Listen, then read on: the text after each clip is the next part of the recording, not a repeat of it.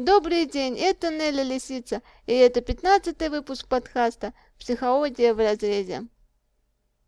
Хочу заметить, что мои подкасты не являются консультацией, а записаться на консультацию вы всегда можете через хайп F-психолог или через мои соцсети. Найти меня можете как Нелли Лисицу. Спасибо за интерес, проявленный подкасту «Психология в разрезе». Спасибо за ваши комменты, за ваши вопросы, лайки и репосты. Многие начали возмущаться, что я очень давно не выкладывала подкаст. А на самом деле я уже неоднократно говорила, подкасты это не моя основная деятельность. Я их записываю, когда у меня появляется вдохновение, и вот оно у меня появилось. У нас тут снег выпал, очень люблю зиму, все такое беленькое, чистенькое, душа радуется, и поэтому я перехожу к вашим вопросам.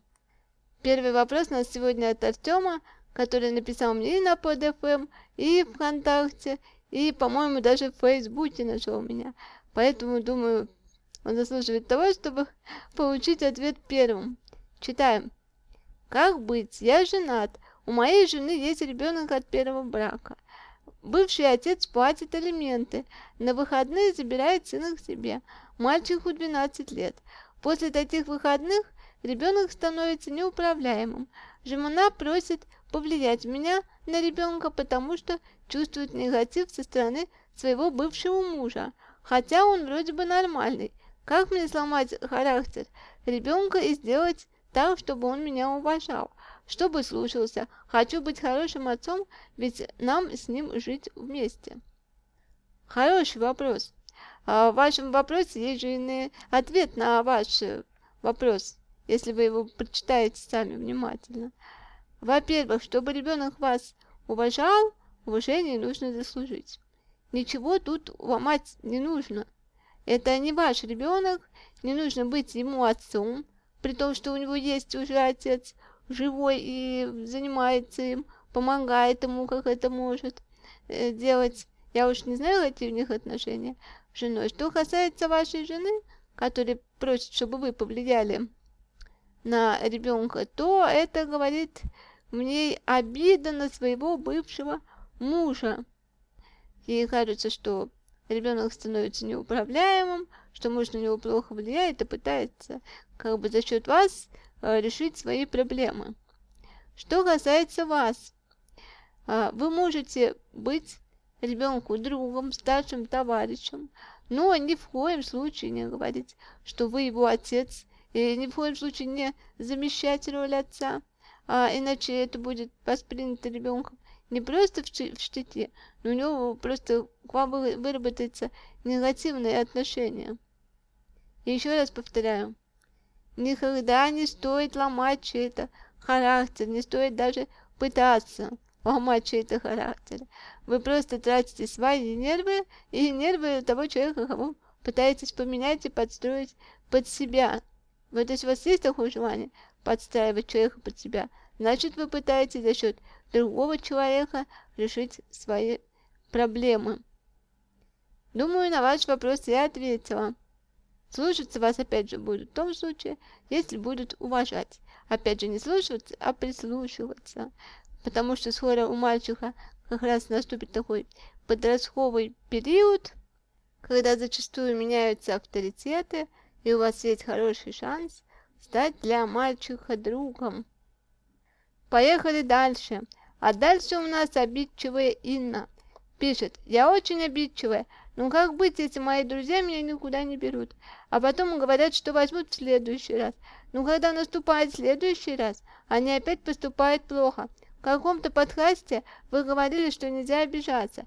Ну как быть, если люди со мной поступают несправедливо? Приехали. Люди поступают несправедливо, мир несправедливый.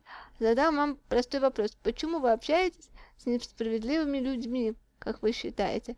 Вы скажете, ну потому что не с тем больше общаться, потому что приходятся они мои одноклассники, одногруппники, э, коллеги и так далее. На самом деле, что я могу сказать? Не хотите, не общайтесь. Людей на самом деле очень много. Общаться всегда можно, найти с тем, а вот если вас э, подсознательно влечет к таким людям, что скорее всего в вашей ситуации, то в этом и заключается сама проблема, то в этом случае стоит уже над этим работать. Это такие, получается, невротические отношения, вы считываете людей тех, а кто будет с вами поступать плохо, и идете к ним. Вы спросите, для чего? Да для того, чтобы пообижаться. Именно для того, чтобы пообижаться, чтобы пожалеть себя. Поэтому вы находитесь в своеобразном невротическом романе со своими обидчиками. Они вас обижают, вы на это обижаетесь, страдаете, жалеете себя. Это вам нравится, им, видимо, тоже нравится постоянно вам отказывать, а нежели просто прямо сказать, что э, им с вами не интересно и вас вообще никогда не возьмут. Возможно, вас боятся обидеть или что-то там еще. Это уже немножечко другая история, тема страхов и обид. Вот. Но что на самом деле чувствует тот, кто обижается? Стоит, наверное, немножечко обиду, как эмоцию разобрать. Обижающийся человек, а он в первую очередь пытается спровоцировать чувство вины у обидчика. Именно это чувство им движет, чтобы тот, кто его обидел, его либо понял, либо его, ему стало больно, чтобы у него появилось чувство вины, если же человек здоровый эмоционально, и его обидели, он говорит об этом прямо. Там, например, ты меня обидел, я, меня это не устраивает. На что ему могут сказать, а меня не устраивает общаться с тобой. И люди просто расходятся. Расходятся без каких-либо обид. Потому что просто у людей разные интересы. Вот и все. Как быть вообще как не обижаться? А, просто нужно это понимать, вот то, что я сейчас рассказала насчет обиды. Если что-то не нравится, говорить об этом прямо. Мне это не нравится, мне не нравится, как ты поступаешь. Вот и все. Ни в коем случае не спрашивать, почему ты так со мной поступаешь.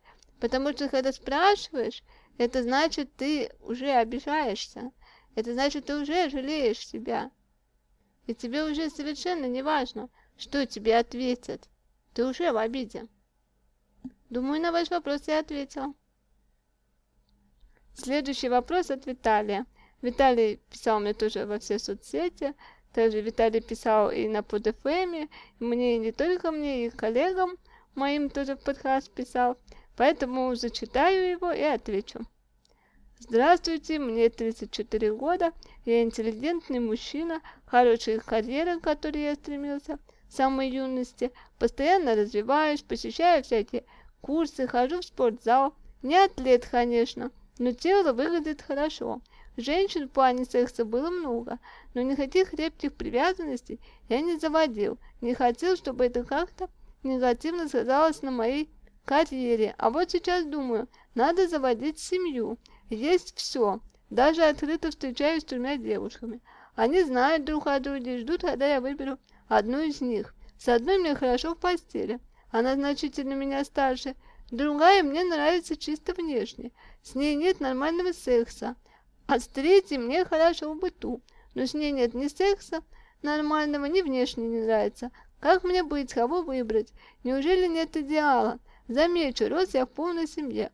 Мать и отец жили нормально, хоть и не было между ними особого сюсюканья. На самом деле, Виталий, проблема ваша кроется в том, что как раз э, вы не видели теплых отношений между матерью и отцом, поэтому вы не научились любить человека, не научились проявлять свои эмоции. А свою духовную пустоту вы пытались компенсировать какими-то заслугами, например, учебой, карьерой и так далее. На самом же деле вы не можете выбрать э, именно ту девушку, которая вам хочется по той причине, что вы боитесь. Просто-напросто отношений боитесь проявлять свои чувства, свои эмоции. Это действительно большая проблема. Поэтому советую вам найти хорошего специалиста и работать над ним. На этом 15 выпуск подкаста «Психология в разрезе» объявляю законченным. Услышимся с вами, пишите, задавайте свои вопросы, подписывайтесь на подкаст. Всего доброго, пока.